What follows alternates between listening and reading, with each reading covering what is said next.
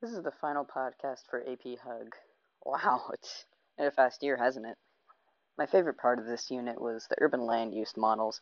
It was so interesting that cities evolve with time and geography majorly affects how a city is built and functions. I struggled with the central place theory.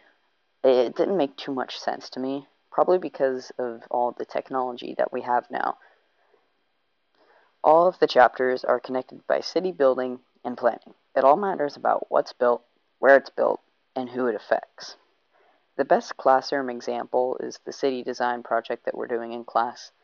It connects the central business district theory with zoning models and overall just connects everything we've learned into one project. And this this is the final podcast for this class. This certainly was an adventure.